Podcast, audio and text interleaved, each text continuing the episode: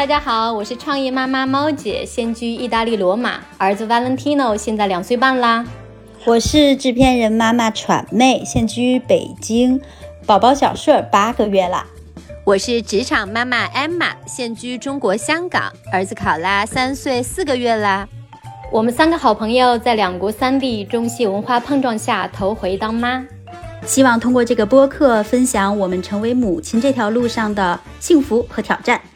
当妈不易，我们一起加油打气。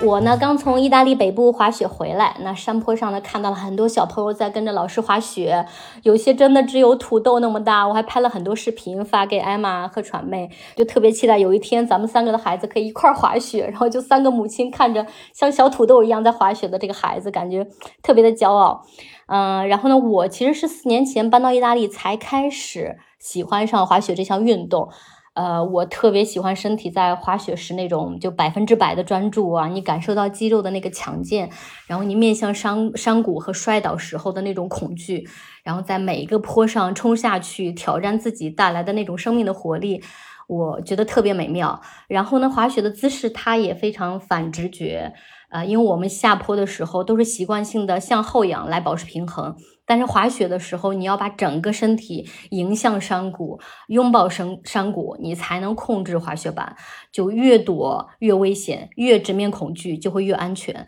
所以我是觉得这项运动它本身就很有哲学意意味啊。然后再加上我自己从小是在北方的山里面长大的，那在大山的怀抱里呢，我就一直就会感觉到像穿越到童年的那种快乐还有自由感。所以，我虽然开始的比较晚，但是我对这项运动是特别偏爱有加。它对性格里那种你敢于直面恐惧的那种自信是非常好的塑造。同时，你又在一个非常开阔的大山、大自然里面，它会很好的培养你对自然的这种热爱和敬畏吧。所以呢，我跟猫姐夫其实在一年前就觉得啊，孩子将来一定要学滑雪，因为孩子在三到五岁的时候呢，他身体的技能跑啊、跳啊、踢啊、扔啊这些大动作都发展的差不多了。然后三岁的时候，他的语言能力也让他可以理解很多游戏的规则、教练的指令啊、团队的一些简单的合作。所以三到五岁是孩子开始探索很多体育项目的黄金年龄。那这期呢，我们就来聊聊我们该如何给孩子选体育项目。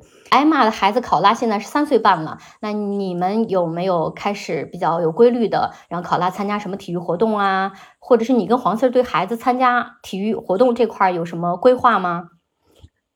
考拉目前是每周会参加一次香港那个足球俱乐部的橄榄球课，每次是四十五分钟。呃，有两个外籍教练，就是带着十几个呃，就跟考拉年龄差不多的小朋友一起来玩儿。他虽然是叫那个橄榄球课哈，但是其实用到橄榄球的部分呢，并不是很多。那教练呢，他通常就是会。设计几个和这个小朋友们一起互动的环节，一起做做游戏。呃，有一个特别有意思的环节叫 Crazy Spaghetti，就疯狂的意大利面。那这个教练呢，他就会给每个小朋友腰上就系系一个这种就是带粘贴功能的那种腰封，然后呢贴几个。布条在小朋友的腰间，那这个环节里嘛，小朋友就可以追着教练，或者是其他的小朋友就来抢他们身上的这个布条，抢完之后你就贴到你自己的腰上，然后最终会看就是每个小朋友抢到多少。就这个环节，其实就是考拉头几次去的时候，是他哭的最凶的环节，就是一有人抢他，他就爆哭。然后，那个现在呢，反而是他最最喜欢的环节。然后说回到橄榄球本身呢，最近的几次课其实也加入了一个，就是把球定位在一个点，让小朋友们就是自由的踢出去的这么一个环节。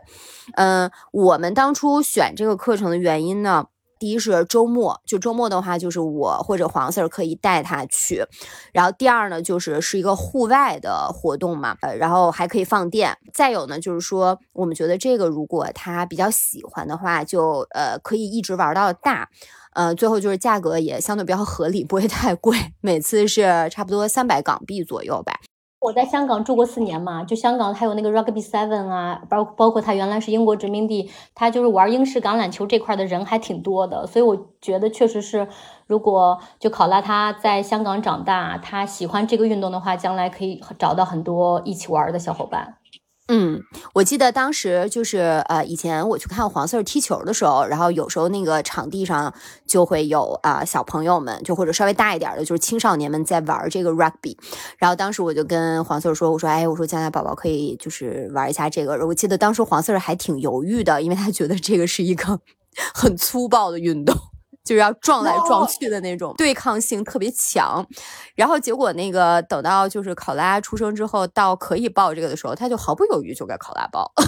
事实证明，考拉还是蛮喜欢的。当然了，现在就是还没有呃真正是到这个身体这个互相去拼的这么一个阶段嘛。但是我觉得就也看一看，呃，慢慢真的学习一些技巧之后，开始进入到 rugby 这个正题的时候，看考拉会不会还有兴趣，然后再再决定。想起足球跟呃橄榄球，就大家对这两种运动的评价，我其实还挺认同的。他们就说足球是流氓的绅士运动，橄榄球是绅士的流氓运动。就是 它看起来非常的粗鲁，但是我接触过的，因为我对橄榄球基本上一无所知啊，仅是看过几场橄榄球比赛。猫姐夫他是很喜欢这项运动，虽然他不玩。然后我们有几个玩橄榄球的朋友。在他们身上看到的人类特别美好的品质的这个呃密度特别的高，就是这些人。其实你一看他们，你就能知道他年轻的时候可能玩过橄榄球，肩膀非常的厚实，然后大部分确实比较高、比较壮的，但是看起来是非常健康的，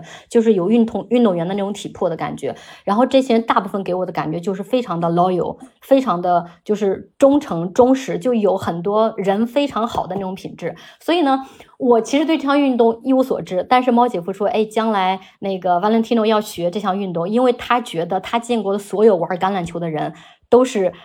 就是人类精品，我说好，这么有吸引力。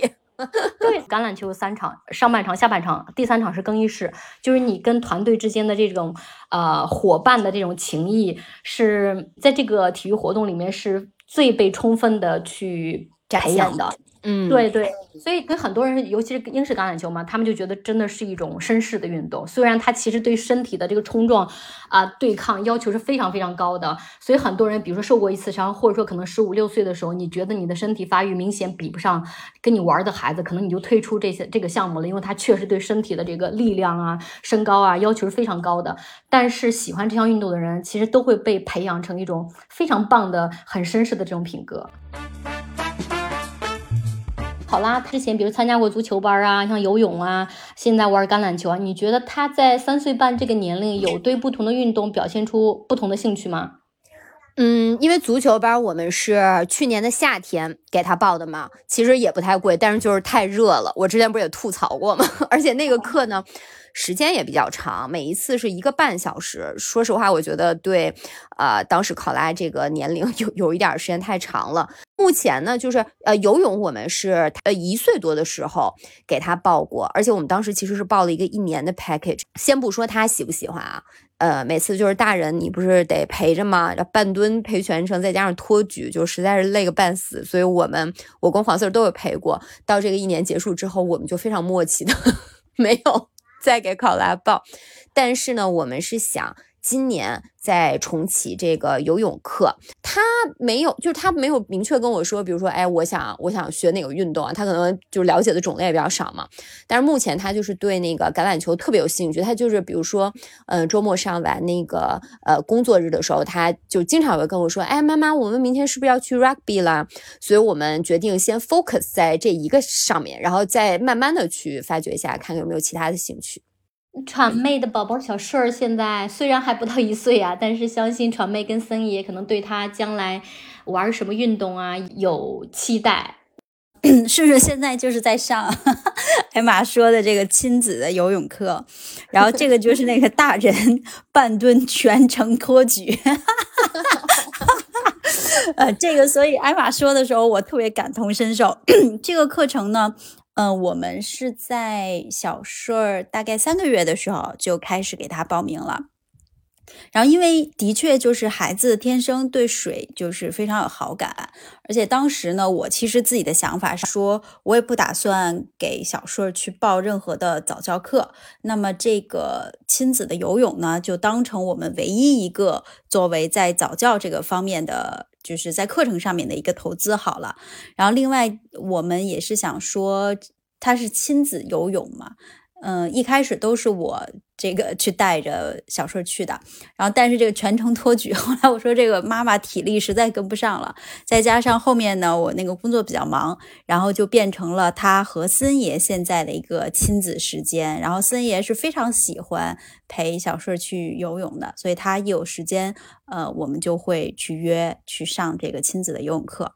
因为我觉得游泳也算是一种生存技能吧，就是人嘛，在陆地上可以走，可以跑，可以跳，然后到了水里面。呃，能够自由自在游泳，然后尤其我自己是比较喜欢游泳的，然后我是比较喜欢在海里面或者是河里面，就是自然的水域里面去游泳，所以我也希望以后能跟小顺儿一块儿，呃，在海里面啊，可以自由的游泳啊，或者是以后他自己喜欢 scuba diving 啊，我们可以一块儿去玩水。所以游泳这方面呢，玩水这方面是啊，希望小顺儿。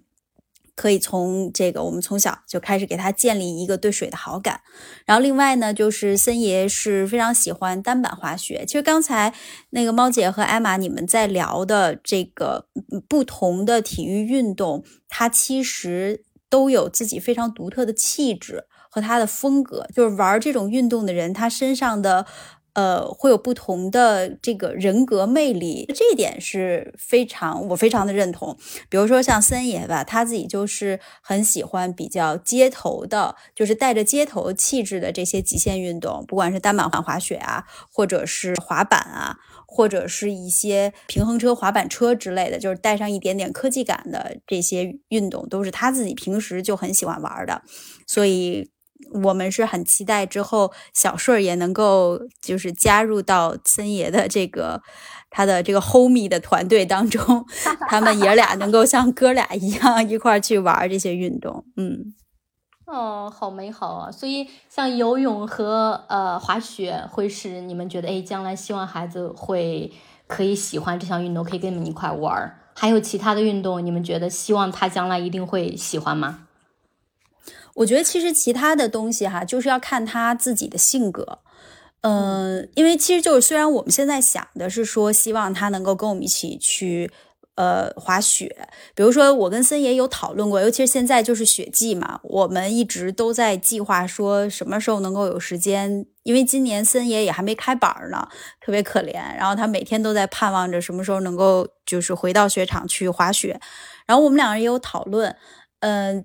就是宝宝呢，可能我们会希望他从双板开始，然后再转为单板。就现在国内，我这两天一直在那个，就是在 follow 一个特别可爱的一对姐弟，然后他们家的这个家庭呢，就是大家都是玩单板的，然后他姐姐是十，在他十一个月十四天的时候，第一次上了单板。然后现在姐姐是三岁多，就是已经滑得非常好了，特就是那种特别成熟，而且特别有自己风格的那种单板滑手。然后弟弟呢，现在也是今年第一次上板，是呃，好像是也是将近十一岁的时候上的板，然后现在也是已经十二个月多一点了，然后现在也可以。做简单的一些滑行了，然后他们两个，我我就经常在网上去看他们家视频，我当时就幻想着，我说，哎，小小顺是可能，没准三个月之后小顺也能是这样，不过。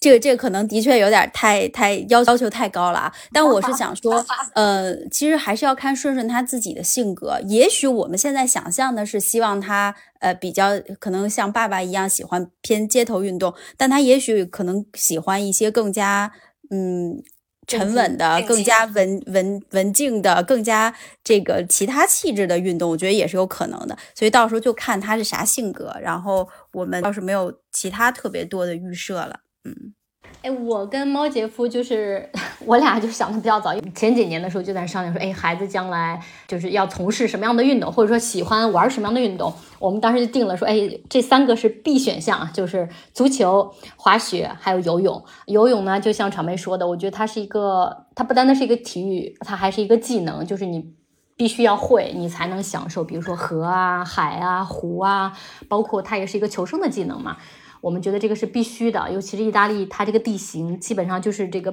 半岛插在地中海里面，所以你任何城市基本上开车一个小时就能到海边。整个夏天四五个月，可能大家都倾向于去海边、湖边啊去玩儿，所以我觉得孩子会游泳是一个必选项。还有呢，就是滑雪，因为主要是因为我俩特别喜欢，而且加上每年冬天我们会跟其他家庭一块儿去，所以就觉得，呃，它不单单是一项很美的运动，另外也是一个。他跟其他家庭的几个孩子去 social 的这么一个运动，还有呢就是足球。足球呢，我觉得就是刚开始我们会让他接触，但是比如说他长大，他觉得不喜欢，转向其他运动，这是他的选择。主要是因为在意大利，就足球是一个每个孩子你在广场上、在公园里、在街心看到的，就是所有的人都在玩足球，毕竟是他国家的一个底蕴，所以我感觉是会帮助他。比如说无缝的融入，哎，无论走到哪儿看到其他孩子在玩球，他就可以走进去跟他一块踢，然后在任何地方都可以交到好朋友呀，或者都可以去 enjoy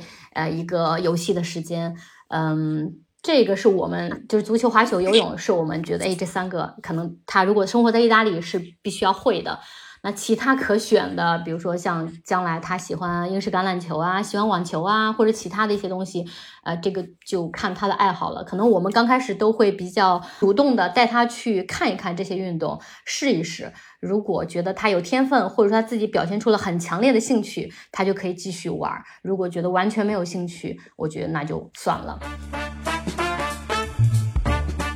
这些呢，我觉得是咱们对孩子的期待啊。就孩子将来真的玩什么，确实是像传媒说的，看他自己的天分呀，他的气质，他的这个兴趣的选择。所以你们觉得给孩子选择运动时，就最重要的是什么？我们每个人可以说一到两个点。嗯，我先来吧。就是我们家首先选择运动上，就是主要是黄色来主导了。那第一是因为他自己就很喜欢运动，然后呢，他也很认可一点。他觉得就是运动这件事儿对于塑造一个人性格上有一个巨大的正面作用。他呢是就是踢足球，从小踢到大，踢到现在，现现在还是经常踢的。就是他是非常非常热爱这件事儿的。曾经还想过当那个职业的 足球运动员，但是最终这个这个呃梦想没有实现，然后就是做去做金融啊，就是。没干成，但是呢，他跟我说过，他觉得踢球这件事对他性格最大的影响就是，呃，让他变成了一个非常非常 persistent 的人。那，呃，就是很不容易放弃的，因为你想，咱们看那个球赛，那你可能在过程中你会落后啊，你会是比如说被别人压着打呀，然后但是就是你和你的队友其实是要就是拼搏到最后。最后一分钟一秒钟这样子的，他就觉得说，他自己的这个呃能沉得住气，然后坚持到底的这个性格，呃，他觉得最主要就是因为他。这么多年来一直都踢球，呃，塑造的。那我俩呢，其实对孩子本身喜欢什么运动没有一个很明显的偏好，我们反而呢是更希望他可以享受运动的这个过程。那这里说一下我对男人的审美哈，因为我觉得爱运动的男人和不爱运动的男人呢，我觉得完全是两种人。不知道你们有没有这种感觉？就是我自己比较喜欢，就是散发男性荷尔蒙的。这个类型的帅男，那就是说，其实我觉得爱运动是最能体现这种魅力的一个方式，尤其是在我们长大成人以后，我觉得除了说这个散发魅力这一点，运动也是一个特别特别有效的释放压力的方式。那说回选择什么运动呢？嗯，我们会倾向于选择就是。呃，我们有条件呃配合小朋友来坚持的，比如说，嗯，可能他运动的这个需要的场馆比较近呐，比较方便就能到啊，然后价格也是我们能承担得起的，我觉得这个可能会是我们就是。重点考虑的一些因素，然后这也让我想起以前我听我香港那好朋友说过一个笑话，就是他他真实经历过的一个事情，就是，嗯，有一次我这个朋友他是呃在那个香港大学附近 hiking，然后呢他下山的时候应该就是在伯福林道附近呢就路过一个呃就是看起来非常不错的一个就是那个练马术的一个场馆，然后门口就有一个价目表。嗯，我记得他跟我说，就是价格，他他当当时一看就觉得很有吸引力，就是说可能一百呃一千港币左右一次，他觉得性价比就非常高嘛。然后呢，他就进去问了一下，就比如怎么预约呀什么的流程怎么样。然后呢，说工作人员也介绍特别详细，介绍完之后呢，就温馨提示了一句说：“哎，那个要记得自己带码哦。”然后我们当时听完，就这个是真事儿，一点也没有夸张。我们说，嗯，这个价格确实是挺合理的，但是就是没码，怎么办？所以就是我们会倾向选择我们可以供得起的、可以坚持的运动。呃，你们呢？呃，我觉得可能会考虑，就是说孩子有没有长期坚持的一个基础。那我个人觉得，可能孩子最容易长期坚持的就是父母两个人或者其中一个人，呃，这也是他热爱和擅长的运动，呃，他就可以长期的做孩子的这个玩伴或者是老师。那我觉得孩子就会更容易坚持这项运动。呃，这让我想起贝克汉姆的爸爸，就咱们都看过那个奈飞的纪录片，贝克汉姆。他爸本身就是那个足球从业退役的人员，然后对足球如此狂热喜爱，然后他贝汉姆基本上还不会走路，就在他们家的后院开始踢足球。然后他爸一直其实是他的一个 trainer，就是是他的一个呃类似于一个教练的角色，就拍摄他所有比赛的视频啊，分析他这个哪一脚下的不对呀，这个距离怎么不对呀。所以我觉得这个肯定是。帮助贝汉姆能最后就是走到那个地步的一个很大的助助推力吧，所以我是觉得，呃，我们比如说之前选的滑雪啊、游泳啊、足球啊，可能呃这三项我们都算比较喜欢。然后其中可能比如说游泳和滑雪，猫姐夫也很擅长，他也觉得哎自己我至少可以陪孩子到一定的阶段，这是我们会。呃，就是重点考虑的，还有就是我特别同意艾玛说的，运动对于孩子性格的塑造，因为我自己也是，我尤其在男人身上比较看重的品质，一个是勇敢，还有一个是忠诚。那我们就觉得，这两个品质可能在哪个运动里有最好的体现呢？可能我俩都觉得是在英式橄榄球中，它有一个最好的体现。那当然，所有的运动，我觉得跟勇敢都是呃有关的。无论是滑雪啊、游泳啊，其实你都需要克服很多困难，要非常有毅力、非常坚韧、非常不怕失败、不怕挫折、不怕挑战，才能 enjoy 这项运动，或者说玩的比较好。传媒呢？因为现在小顺儿他还小嘛，他算是在婴儿的阶段，呃，现在甚至走路都还不会走。但是，包括咱们现在很多听友的宝宝可能也是小月龄。但我其实想提醒大家，就是，嗯，不要觉得说运动这件事儿是要到可能孩子，比如说什么三岁、五岁或者上小学之后才突然。介入到这个，才突然引入到孩子的生活当中的，就运动这件事情，其实应该是一直都是我们生活的非常重要的一部分。我就想分享一下，就是尤其是小月龄宝宝哈，在运动这方面，可能我们家长也是需要有有一定关注的，因为我觉得对于宝宝来讲。睡觉和运动的优先级，甚至是高于他的食物的，就是他吃什么或者他辅食吃什么这些的。很多小月龄的宝宝呢，其实对于他们来讲，最重要的运动其实就是趴。因为趴，它锻炼的就是宝宝的这个上身的肌肉。它其实这个趴这个动作是他以后所有运动动作的一个基础。每一次我带小顺儿去做体检啊，或者是去做儿保的时候，都会遇到家长在那块儿跟大夫咨询，说觉得自己宝宝可能大运动的发展。有一点点落后，或者是觉得宝宝，比如说体重上不去，或者宝宝不爱吃饭，那其实大部分这种情况的宝宝，可能都是在家里面趴的时间比较少，就是小月龄的时候哈。然后另外就是家长大人抱着的时间太多了，然后可能有一些宝宝呢，就是也天生就不是特别喜欢趴趴，那这个呢，就需要我们大人去介入的，就是少量。多次的练习是我们可以去尝试的这种方法，然后让他的这个啪啪的过程呢，我们多用玩具啊去引导，让他增加他的这个趣味性。运动是。孩子在他整个成长过程中非常非常重要的事情，这个运动跟成长几乎就是划等号的。那小月龄的宝宝呢，每天尽量能够有个半个小时的趴的时间，但这个半个小时其实是可以零碎的去积积累下来半个小时，而不是让他一次性的去在那趴半个小时。那像我们家小顺儿，他是从出生。之后，他趴的时间就很多。他是一个喜欢趴着的宝宝，然后他抬头也特别早，所以相对来讲，他的大运动的这个发展也会快一点点。其实对于现在像小树儿，就是呃还没有进入到这个 toddler 阶段的宝宝，就是还不会走的宝宝。呃，我真的觉得运动就是他们每天最重要的一个事儿，可以刺激他们的这个神经的发展啊，可以去触发他们不同的感官啊，然后他们也通过运动对自己的身体有更多掌控，然后他们也。对于他们探索身边的这个世界有了更多的自主权，其实这个也是他们自己逐渐在成为人的这样一个过程。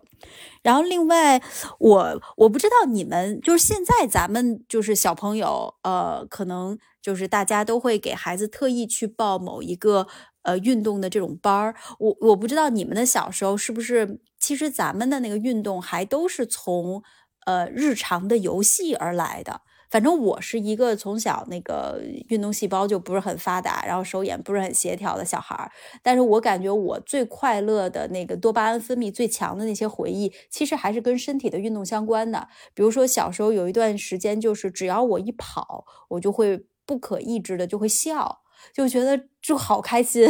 然后就我其实就身体的那个多巴胺分分泌嘛，然后我就会那个一边跑就一边笑，就觉得特别好玩。然后小小学就是幼儿园的时候，小朋友们互相的那个追跑，就觉得特别开心。然后我印象中就还有就是一些游戏，比如什么丢手绢啊、老鹰捉小鸡啊。呃，其实可能就有点像刚才艾玛讲到的那个 Crazy Spaghetti，其实就有一点点像我们这种追跑的追跑之类的游戏，我觉得都是儿童运动的启蒙。然后另外就是跳绳儿。呃，不管是单人跳绳儿还是呃后面的那种跳大绳儿，其实都是比较好的这种运动方式。我是觉得，如果我们要是让孩子从小就是他的是就是运动就是他自己生活里的一部分，然后这样的给他打好一个基础，然后等到他稍微再大一点，然后就是有更更加专业的这个细分的运动的细项的时候，可能也会呃有了一个比较好的基础，他到时候玩起来也可能会呃。学的会更快一点，嗯，没错，我小时候就是呃跳绳和踢毽儿的高手。然后呢，我那个 有一个就是这么多年就是就是最好最好的一个朋友，我们当时就是踢毽儿，就是呃一起上那个好像是数数学课外班儿。然后呢，课间的时候我就在那儿踢毽儿。然后呢，他因为他也踢得非常好嘛，他说：“哎。”这人好像踢得不错，然后呢就过来，我们俩就开始聊天然后后面就变成了特别好的朋友，然后好像还 battle 过，如果我没记错的话，当时 看看谁踢得厉害。我觉得传媒说的特别对，咱们当时可能那些运动都是一些，就是没有什么课，你觉不觉得？就真的就是大家在外边特别自由自在的玩儿，就是小朋友们一起玩儿，嗯，不像现在它就比较精细化的，都变成了。都变成了收钱的那个，就让家长去报的课程了。没错，是的。我觉得也是，现在咱们的这种生活的空间其实被挤占的很多。像我们小现在大家都是住呃住高楼嘛，公寓啊什么的。像我们小，尤其是我老家，其实就是在山里、农村里，呃，父母都在工作，没有人照看我们。然后我奶奶还是个小脚老太太，也基本上我会跑了之后，奶奶根本就看不住我们。那我其实每天就是在山里面疯跑。而且我们的山可不是普通的小山，是真的太行山、王屋山那种大型的山脉。印象中最早的记忆就是三四岁的时候，我都已经跟着那些大孩子去山里放牛放羊了，就真的是每天要走几个小时的山路那种。所以我。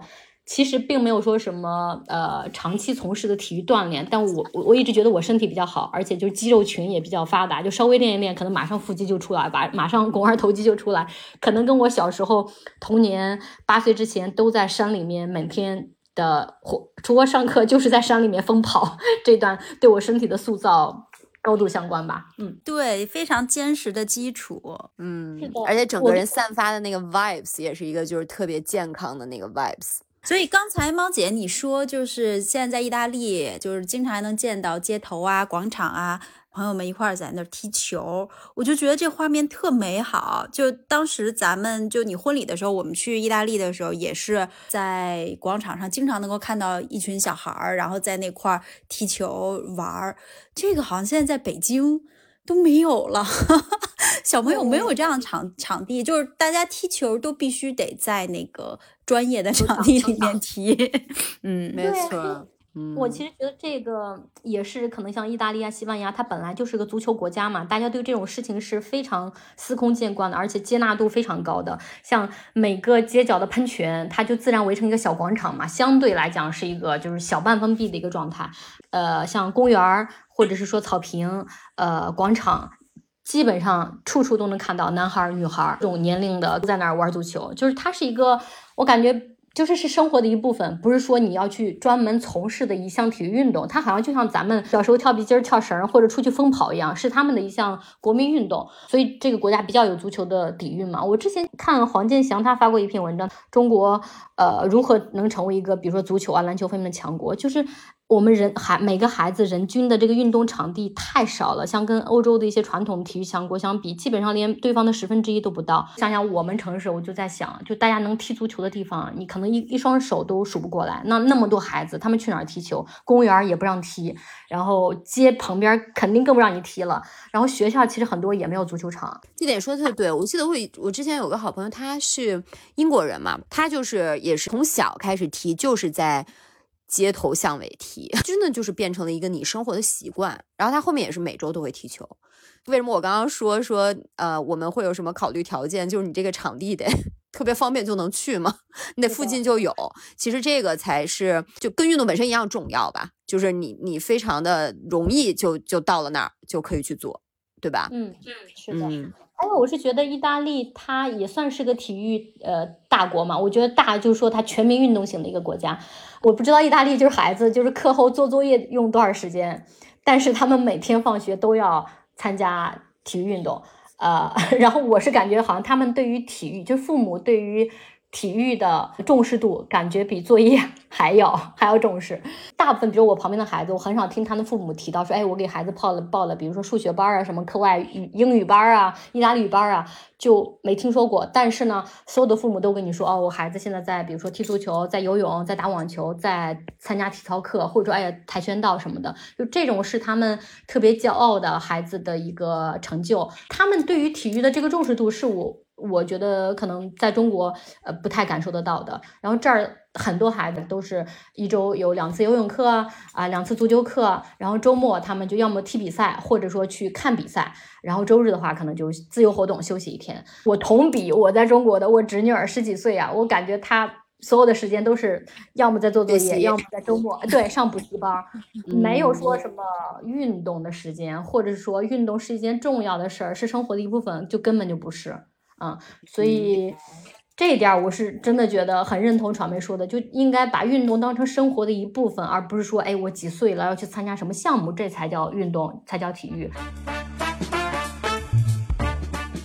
大概十五六岁的时候，我去德国生活学习过一段时间。我们的那个学校呢，也是蛮注重体育运动的。就是有几点我都觉得挺诧异的。就一个是我们当时学校的那个体育课是两个课时起，上体育课的。的时候，我们要首先换自己上体育课的衣服，然后另外呢，可能下了课之后，有一些同学还会简单的冲个凉、冲个澡之类的，因为可能上完体育课的运动量比较大，所以我们给体育课的那个时间分配特别长。就这个，对于当时都对于我来讲，就是一个特别大的冲击。就首先咱们在国内上学的时候，大家都穿校服嘛，也没有说特意为体育课换衣服这件事儿。然后另外呢，咱们我反正我们学校也没有。更衣室，大家就是在厕所里面，呃，偶尔需要的时候就在厕所里换一下衣服。然后到德国那边呢，是你要去到更衣室里，然后你有自己的 locker，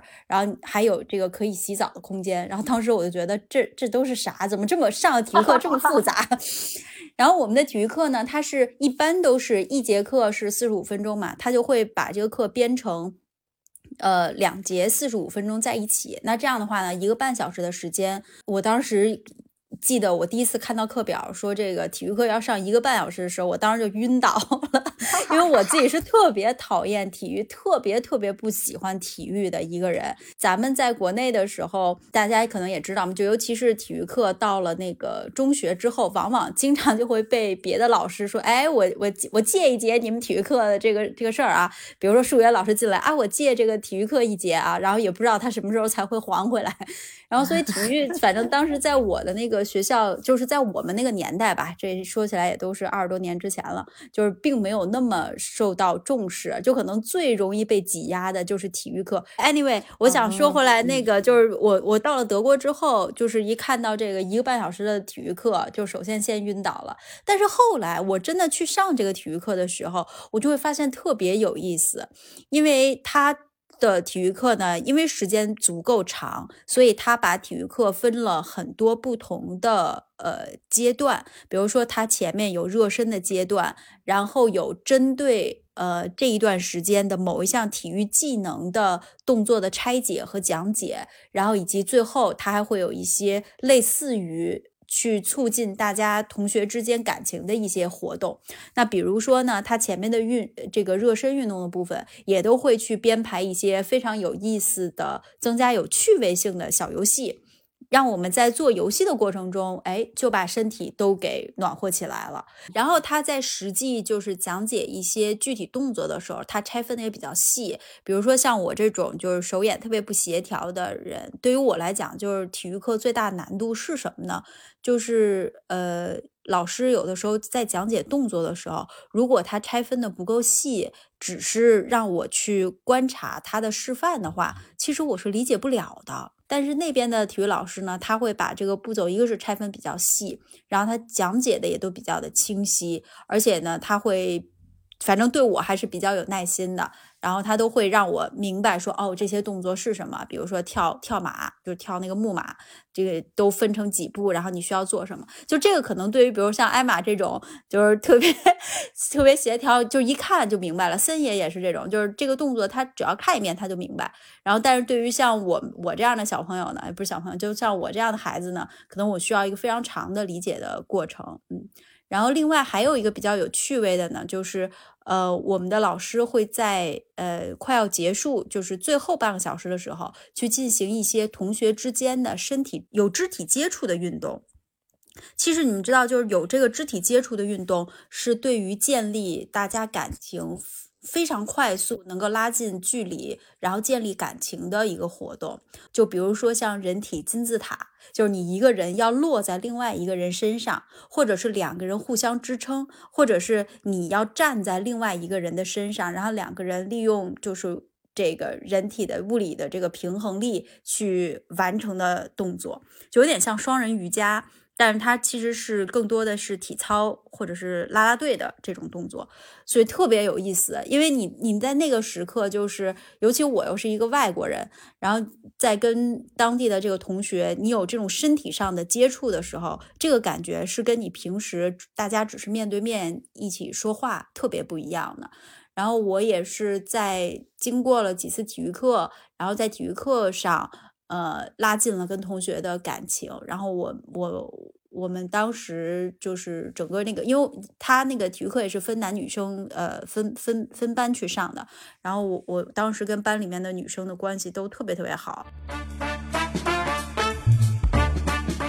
在意大利这边，我见过一些比较相对比较冷门的运动啊，比如说。我觉得我作为一个中国人，还是比较习惯用从实用性的角度来看很多事情。比如说咱们那儿，你觉得，哎，我踢足球啊，打网球啊，或者跳舞啊，滑雪啊，这些怎么说呢？就是趣味性也比较高，可能就是哎玩的这个呃可玩性也比较高。但这边我看到很多朋友送孩子去学体操或者学田径，而且有些是当然小朋友非常喜欢，比如说那个阿雷表哥的女儿，她就跑步，从小热爱跑步。其实对我来说，一个特别讨厌跑步的人来说，我觉得跑步是一件好无聊的事情。但是这个小朋友自己也喜欢，然后跑得也非常好，然后他就在各个大区之间参加比赛。还有一个朋友的女儿喜欢跳沙坑，有一个朋友女儿她是六岁开始学体操，就真的是像平衡木啊啊艺术体操那种很严肃的那种体操，就是我们在奥运会上看的那种单双高低杠平衡木，看的就很惊悚。然后我自己又不太理解，就是一个人。呃，选择这项运动或者父母支持他去做这项运动的原因，因为我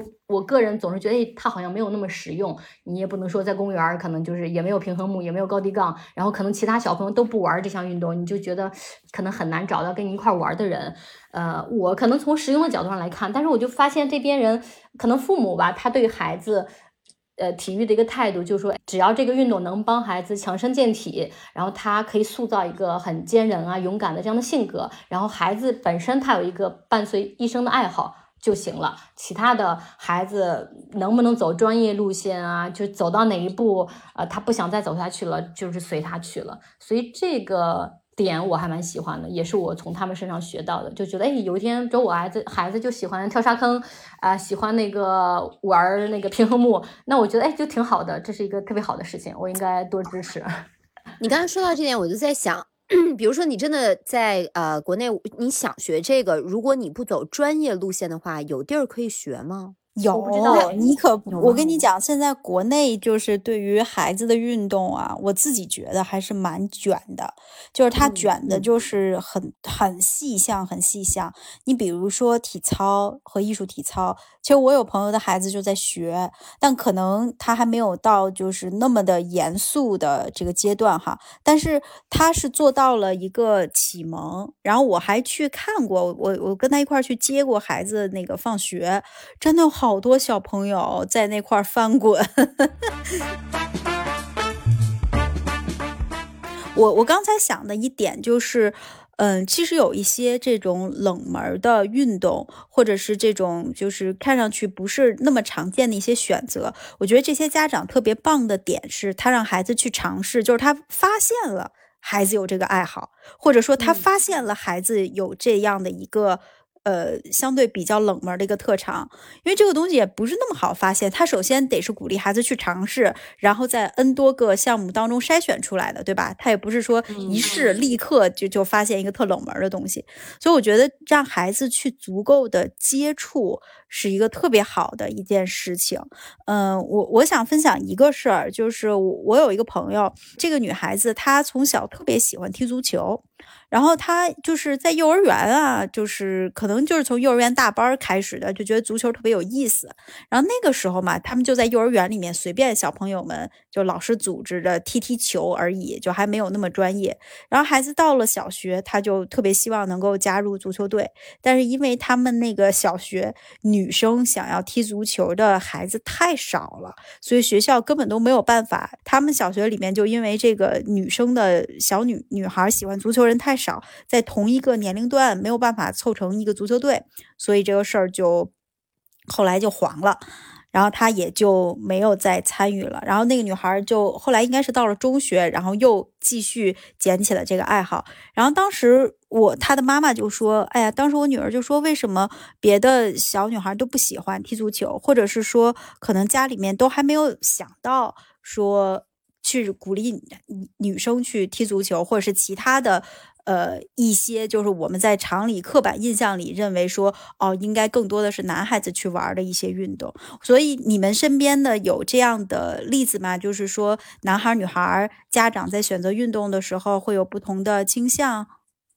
嗯，我觉得还挺明显的，因为咱们三个的宝宝都是男孩嘛，所以我们在。录这期节目之前，我还专门采访了一下那个我北京妈妈群里面女孩的妈妈们，我觉得倾向性确实是有不同的，呃，也有一定共性啊。先说共性的，就是比如说像游泳啊，还有一些就是体能的这个呃启蒙课程。但是女孩的妈妈们反馈说呢，比如说他们会给小朋友报的呢，呃，比如说有芭蕾，然后那个轮滑、跳舞，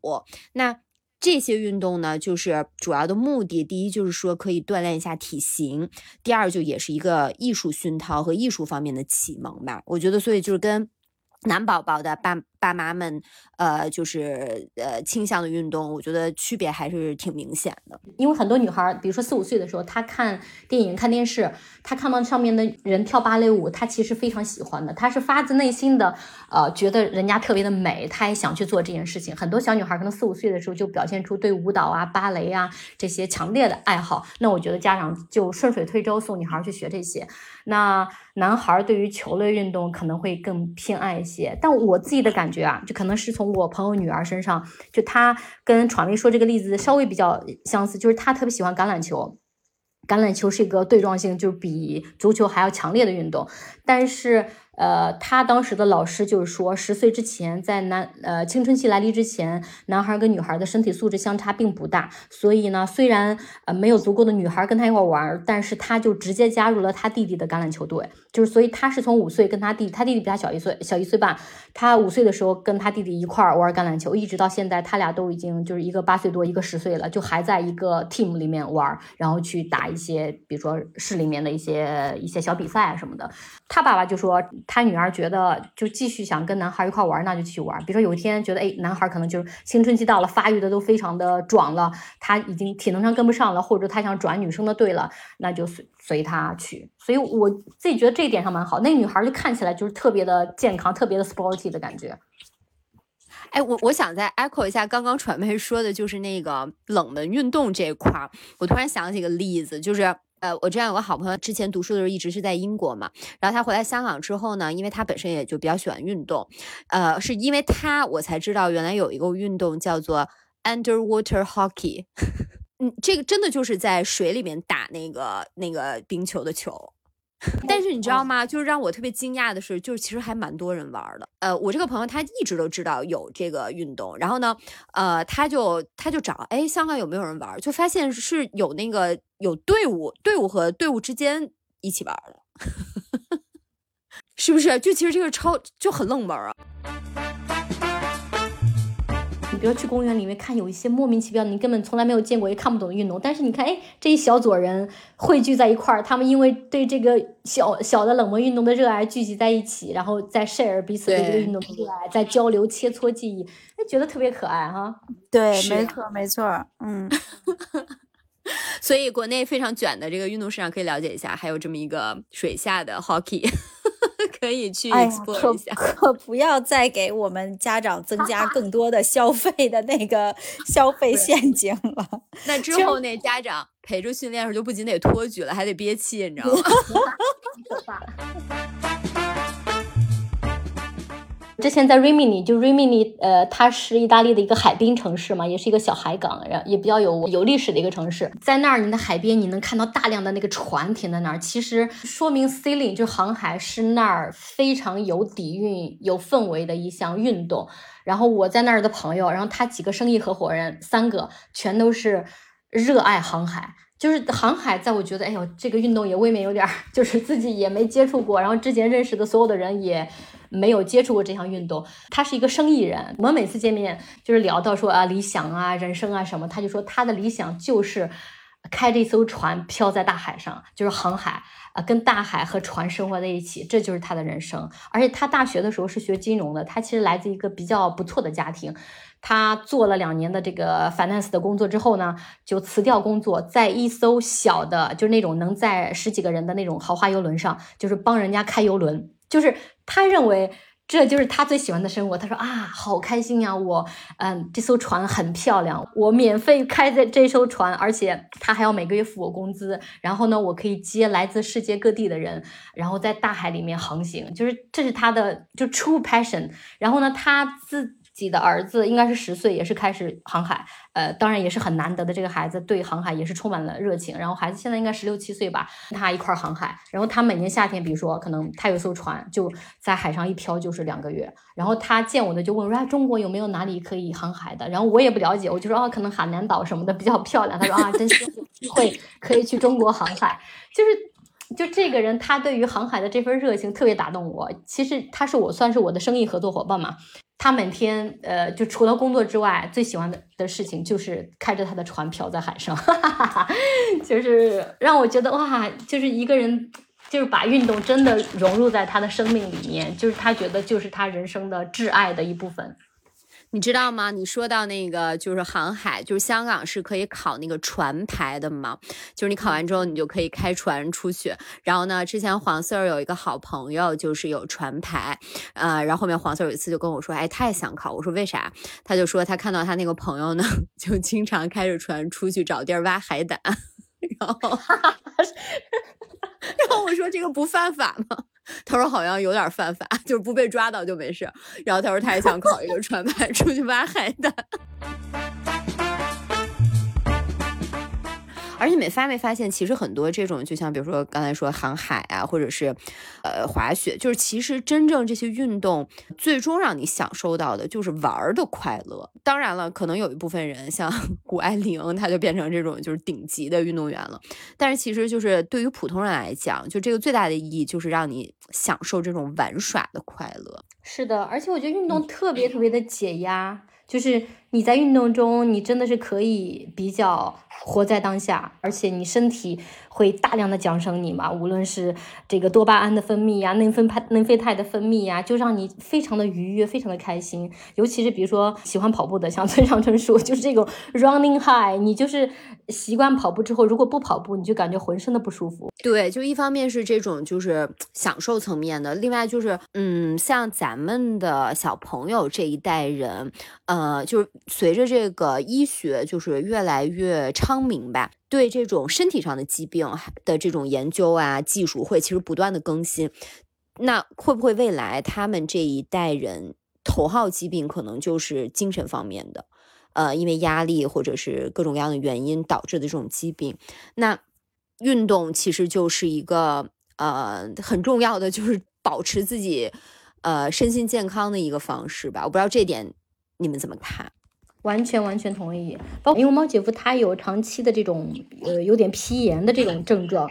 呃，我们每次其实比如说我们去游泳啊，或者去度假啊，当然可能也是因为跟脱离工作相关，就是压力小一点。但是每次我们参加什么运动回来，他这个症状就会小很多。那这个其实就是，而且我们看了很多医生，其实都看不好。就是它是一个跟压力和你身体的免疫力相关的一种疾病，可能很多时候需要你找到一种帮自己的身体去疏解这个压力的方式。那很多时候，比如说度假，或者说他去游泳，在海边的时候，他去参加什么运动啊，滑雪啊，或者之前去那个划龙舟的时候，每次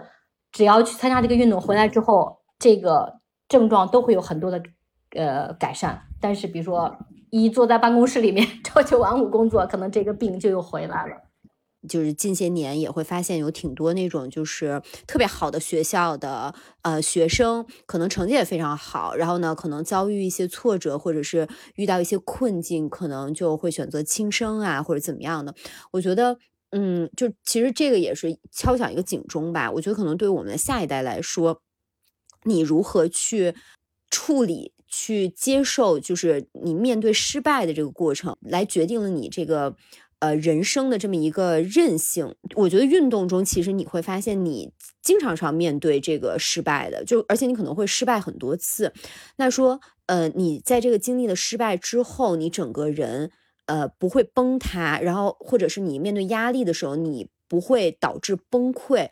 那其实通过运动就可以培养。呃，我们有一个就是大心脏，然后和培养你一个这种坚强的意志吧，坚韧的意志。比如以我自己来说，其实呢，我没有，我现在没有什么拿得出手的那个特别厉害的运动，但是我之前就是呃健身的时候。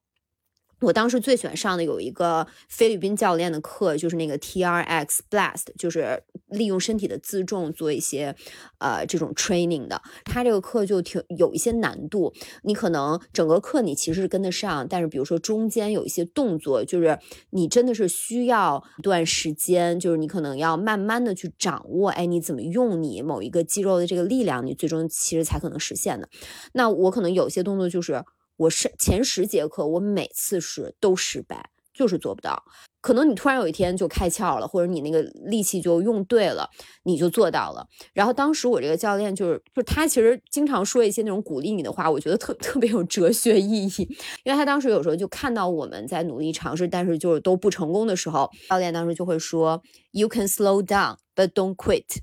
就是你可以你可以慢一点试，但是就你不要放弃。呃，反正就这句话，你想，就是离我当时健身已经都过去就是好几年了嘛。但是就其实我在呃生活中遇到有些事情的时候，我还是会想起他跟我说这句话。而且他曾经还说过一个呢，就说呃，你们要记得你们的大脑和心脏，它也都是一个肌肉，所以你要训练它。那其实就是在这个运动的过程中呢，就是你失败其实是不要紧的，你做不到是不要紧的，只要你肯再尝试，不行再尝试，你就总有做到的可能。就是你不要放弃，呃，然后还有就是一个观察，就是我之前去看黄色儿，就是他们经常会踢一些就是比赛嘛，就真的是呃，比如说什么半决赛、决赛是有奖杯的这种比赛，就可能不是说随便玩玩，那可能有时候他们。他们其实那个球队还蛮厉害的，但是有时候踢一些就是可能全年最重要的可能一个呃什么杯的决赛，呃，最后就是输了，可能是发挥的不好，呃配当场配合的不够默契，或者说是运气就是不好。然后我就观察，其实男生们有一点挺有趣的，就是呃，你觉得这么重要的比赛输了，大家会不会特别不开心啊什么的？他们一般就是嗯，输了就输了，就也没什么事儿。然后就是可能你你经历的多，就是经常踢这种比赛，你就是对输赢都比较看得开，就是那种泰然处之的态度，我觉得也是我特别希望就是考拉未来可以培养出来的一种人生观，就是我尽力了，然后呃失败了也没关系，就这种大气和洒脱，嗯，也是我特别希望他拥有的一个品质，呃，那就是除了你。人生中经历很多事情，可以让你慢慢培养这种气度。那我觉得坚持一项运动的过程中，也是可以培养的。嗯，完全完全同意。嗯，我这次其实，在北部滑雪的时候，因为我自己算是一个挺算是争强好胜的人吧，或者说我自己要挑战我自己。猫姐夫说这条坡你一定能滑下去，我就一定能滑下去的这种感觉。然后呢，我在就第一次尝试某一个很难的坡的时候，我第一次其实摔倒了，我我整个右脸颊被擦伤了，因为我是脸着地的，而且我在摔倒的过程中，那是一条黑就是 black slope，呃，难度也比较高，而且当天就是也是很很滑很冰。那条坡整个那么高，我大概是从三分之一那儿开始往就摔倒往下滑，就整个从滑了剩下的三分之二，就是我滑到底部已经没有什么可以挡到我了，然后我才停下来，然后我中间有脸部着地，导致我右脸颊整个就摔，当时也很冷，我就感觉不到疼，但是我现在回来大概五六天，这边还是一块挺大的伤疤，但是呢，我当时就说不行，我要我要上去，我要再来一次，然后第二次还是摔倒了。然后猫姐夫说就算了，这条就是比较难挑战，而且今天天气不太好。我说不行，我还要再试一次。而且你知道吗？就当你前两次都失败的时候，其实第三次你压力很大，就是你很恐惧，你觉得你很可能会再摔倒。但是我第三次没有摔倒，我当时就感觉到我的大脑和身体对我自己特别强烈的这种赞赏、奖赏，让我非常非常的开心。嗯，所以我特别认同，我就觉得就是运动中你能学到的这种啊，我摔倒了没有关系，最重要的是我还可以爬起来，我还可以再试，直到我成功了。我最希望小顺儿能够有一项他喜爱的这个运动的原因是，或者说这个背后最大的一个动力是我希望通过这项运动，他可以交到很多的朋友，他可以。去认识更有趣的人生，就像刚才猫姐和艾玛你们都讲到的，就如果他有这样一个运动，他可以到这个世界任何一个角落，然后他都能够找到自己志同道合的朋友，都会有自己的一个小小的圈子。我觉得这个就是也是运动的非常大的魅力所在。嗯。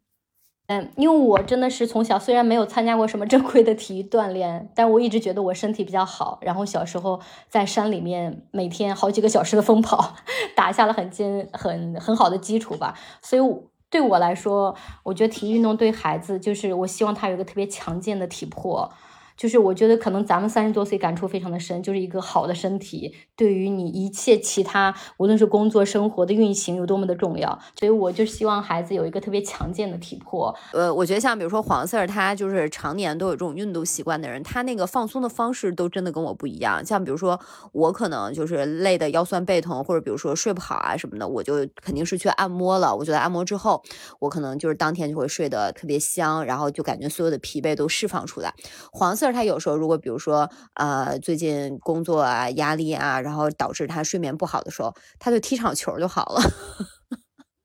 你说多省钱？我特别感同身受，我觉得跟我也挺像。可能因为我八岁之前的设置，就是那个设置决定了我日后对于我的身体怎么才能达到一个放松状态。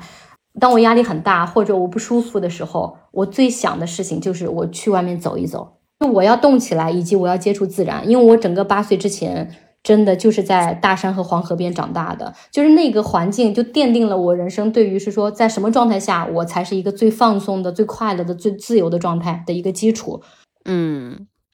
太好了，明天就想把小顺送到山里去。